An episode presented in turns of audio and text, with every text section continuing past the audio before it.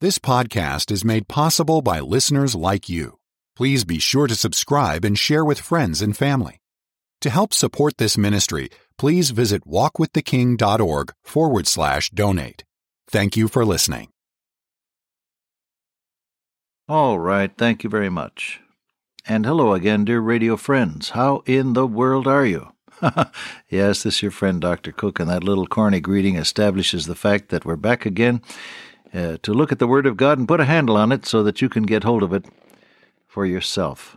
My purpose in producing these broadcasts uh, is just to to put a handle on God's Word so that you can apply it to your own life. God's Word is forever true, whether or not anybody reads or believes it, but it's it's a value to you when you put it to work in your own life.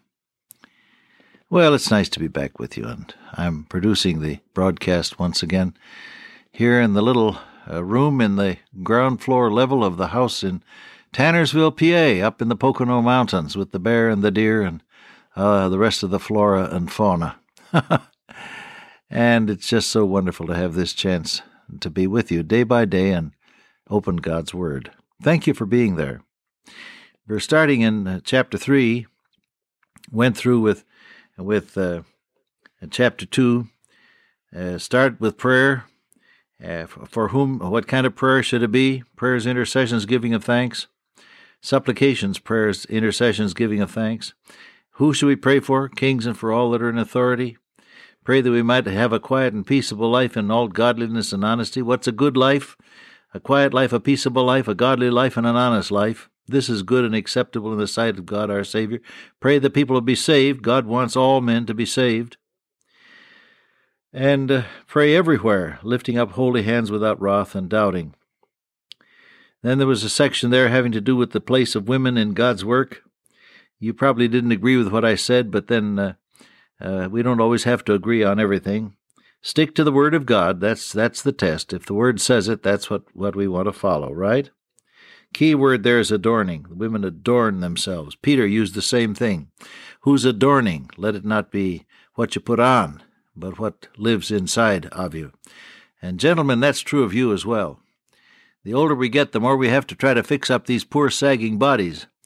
And uh, we we find that what was once a wavy uh, wavy head of hair is now just a beach. The waves are gone, and uh, the the teeth uh, need fixing now and again, and the shape. Well, I used to have an hourglass figure, but the sand has shifted. That sort of a thing. So you need a little fixing up now and again. That's for sure. But you don't depend upon what you can hang on your body to be the real source of any kind of beauty, any kind of attractiveness. You know that. It's the person that lives inside that body that counts. Key word there is adorning. Adorning the gospel. Adorning the doctrine, Paul says. Adorning the doctrine. What does that mean? Make God's truth beautiful by the kind of person you are. That's what it means. Well, we go on into chapter 3, and uh, Paul says, You want to be a pastor? That's a good job. Anybody wants to be a pastor, I'm taking this word bishop to mean our word pastor. It's pretty pretty much parallel. says he desires a good work. All right, what kind of a person do I need to be if I want to be a pastor? Bishop then must be blameless. That's an interesting word. Anepiliptos is the Greek word. That's quite a mouthful, isn't it? And what does it mean? Blameless here, it means not reproachable, not open to censure, never apprehended, cannot be laid hold of. Now, that's what Thayer's lexicon says, and you can go a little farther if you want to look it up in some of the other authorities. Blameless means there isn't anything on you, anywhere, that anybody can lay hold of and, uh, and criticize you.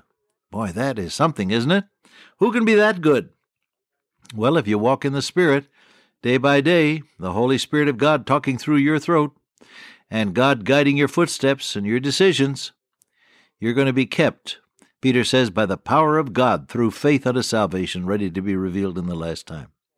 You can live the standards that God sets for you. Paul said, I can do all things through Christ, which strengtheneth me. Anytime God sets a standard for us, He'll enable us to do it.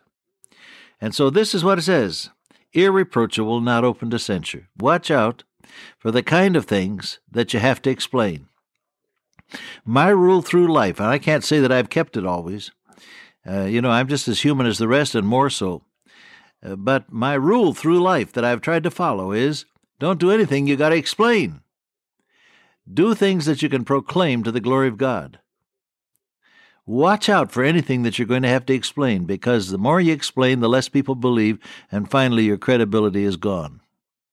Right? Blameless, husband of one wife, a home that's set up properly. Now, does that mean that every pastor has to be married? No, not necessarily. That does mean that the pastor that is married has to have a home that's set up, a godly home, and uh, he's not a, a polygamist and uh, he's living for God with his wife in a in a godly Christian home. That's what that means. Then this word vigilant. Um, interestingly enough, there, your King James Bible says vigilant. I looked it up in, in my Greek New Testament, and it means temperate, sober, either a teetotaler or or very moderate use of wine. That was what uh, Josephus uh, said about it, anyway. And so vigilant has to do with with staying sober. Now you have the English word sober coming right up, and that's a different meaning altogether. I'll get at it in a second. But vigilant means that you have all of your faculties about you, that they're not clouded by alcohol or drugs or tobacco or anything else. You can't be a successful pastor and not be physically and emotionally and nervously 100% on the job. I think that's what that's talking about. Vigilant means on the job, hitting on all eight cylinders. You know, life doesn't have to take you by surprise. You can know what's going on. You can be with it, as the young people say. And that's part of the job description of the pastor. Then he has this word sober. Now, that's an interesting word, too. As a combination of two words, sos and phrein. Sos has to do with saved, and phrein has to do with mind. Sober means having a saved mind, a mindset that's been to Calvary. Oh, hey, that's something, isn't it? When you become a Christian, do you think differently? Yes, you do. Do you have a different perspective, a different point of view on life? Yes, you do.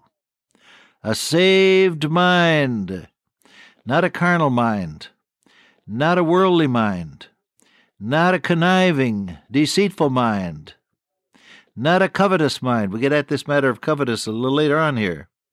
Not a combative mind, but a saved mind.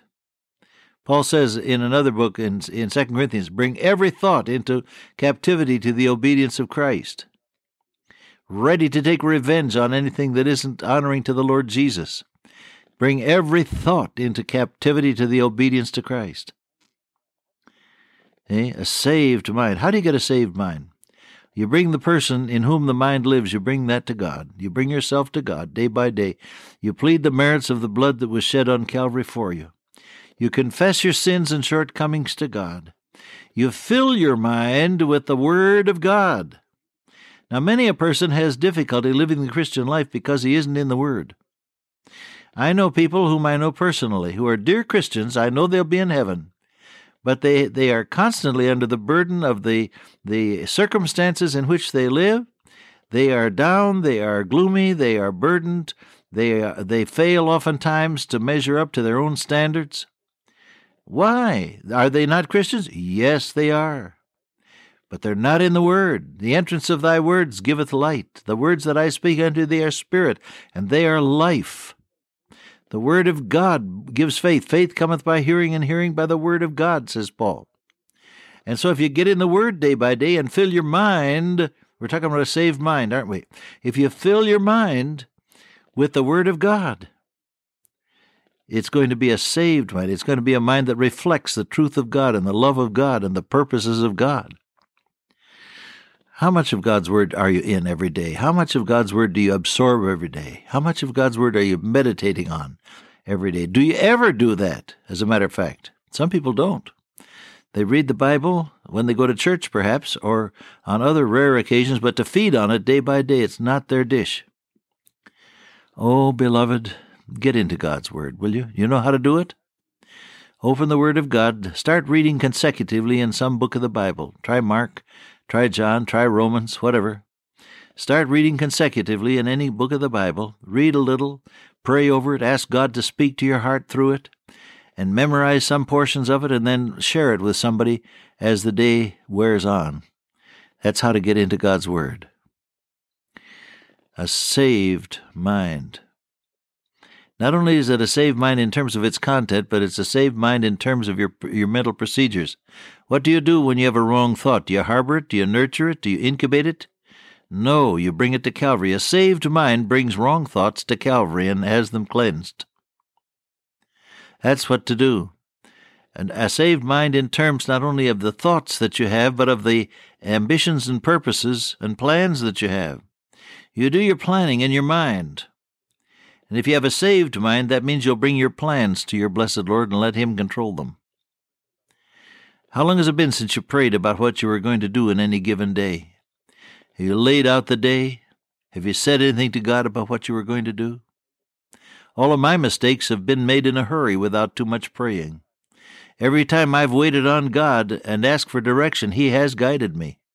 I know you'll find the same to be true. I remarked to Mrs. Wasserzug years ago, this would be 1948, in Switzerland, where she was in charge of the Bible Institute that she and her husband had founded some years before. The Bible Institute at Beatenberg, Switzerland. And I said to her, Frau Doctor, here we are, 500 delegates, many of them impatient Americans and others from all over European countries and the Orient, and you are just as calm as can be. I said, uh, Doctor, if if I were you, I think I would just be climbing the walls. There's so many things to frustrate you and upset you. She smiled and walked away, never said a word. Mrs. Neighbor was standing there, and she said, "You know, I'm her roommate this uh, this uh, week. I gave up my room so that you Americans would have a place to sleep, and I'm I'm rooming with the Frau Doctor. Do you know the secret of how why she's so calm?" I said, "No. What is it?" Said she said by five o'clock this morning she had prayed clear through the day. That's the secret, isn't it?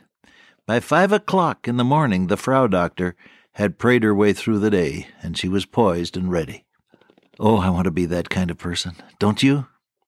I want to have a saved mind. I want to have a mind that thinks God's thoughts, and the way you do that is to get into the Word. I want to have a mind that plans God's plans. The way you do that is to pray about what's going to happen. I want to have a mind that responds immediately in confession and contrition when it gets uh, out of line. The way to do that is to practice 1 John 1 9. If we confess our sins, he is faithful and just to forgive us our sins and to cleanse us from all unrighteousness. A saved mind. Let's pray that God may give that to each of us today and every day as the time goes by. Dear Father, today may our minds be under thy control. Through Jesus Christ our Lord, I pray. Amen. Till I meet you once again by way of radio, walk with the King today and be a blessing.